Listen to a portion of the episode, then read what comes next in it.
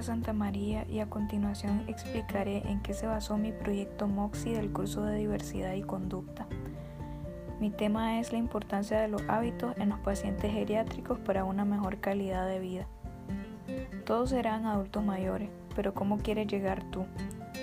Los hábitos de los adultos mayores van cambiando y sus capacidades deteriorándose con el tiempo, y cada día aumenta el índice de adultos mayores es decir, la pirámide poblacional se va invirtiendo. Más adultos mayores que índices de natalidad. Según la especialista en psiquiatría Sonia Ceballos Bustamante del Instituto Nacional en Salud Mental. La salud mental va muy de la mano con calidad de vida y va más allá de estar bien, significa bienestar de vida, o sea, vivir bien. Los factores de riesgo a tomar en cuenta en el adulto mayor que pueden agravar y desencadenar otras enfermedades con edad no solo se van a manifestar en personas adultas, pero pueden agravar el pronóstico.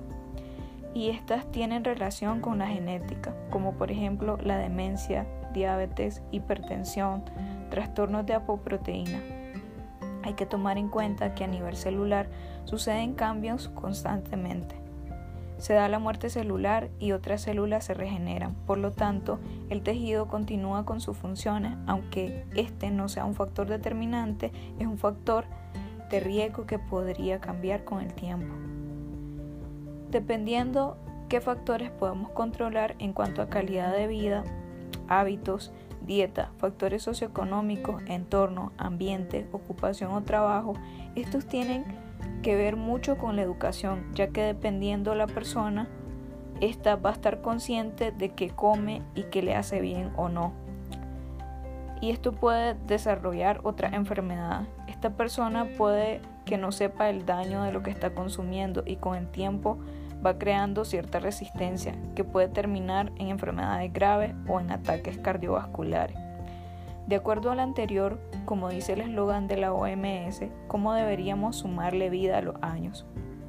Con educación, enseñando qué factores pueden ayudar para mejorar la calidad de vida. Estar en constante psicoeducación, es decir, un estilo de vida positivo. Desgraciadamente, gran parte del déficit de la salud oral tiene que ver mucho con los hábitos que han tenido durante toda la vida, es por eso importante tomar medidas preventivas y tratar de modificar ciertos hábitos. De lo contrario, existe un deterioro fisiológico y en boca se va a manifestar de distintas maneras. Por ejemplo, las lesiones de la mucosa bucal. Se vuelven un problema muy serio. La cavidad bucal va sufriendo deterioro poco a poco. Las funciones van disminuyendo y acciones como la masticación se ven alteradas por la pérdida de pieza y la digestión, que es donde se empieza a dar la función digestiva. Hay que tomar en cuenta también factores relacionados a la polifarmacia, ya que estas enfermedades van a actuar a nivel sistémico en los tejidos, incrementando la pérdida de órganos dentarios debido a la disminución de elasticidad y la reparación de los tejidos. También asociado a esto habrá una disminución de la sensibilidad a los estímulos térmicos, eléctricos, químicos a causa de la pérdida de vascularización y la pérdida de posición de la dentina. Resulta fundamental que todo adulto mayor tenga una consulta con geriatría para que sea referido a un especialista. Es necesario saber que adoptar hábitos saludables desde una temprana edad es importante, como también entender las necesidades de las personas adultas mayores, así como valorar su aportación en la sociedad y en el ámbito de salud es necesario proporcionar una buena atención a estos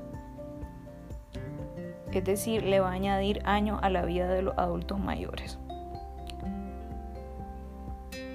Y como dijo Inés Castro Almeida, recordar que viejos no somos, somos nosotros y los que vamos a ser.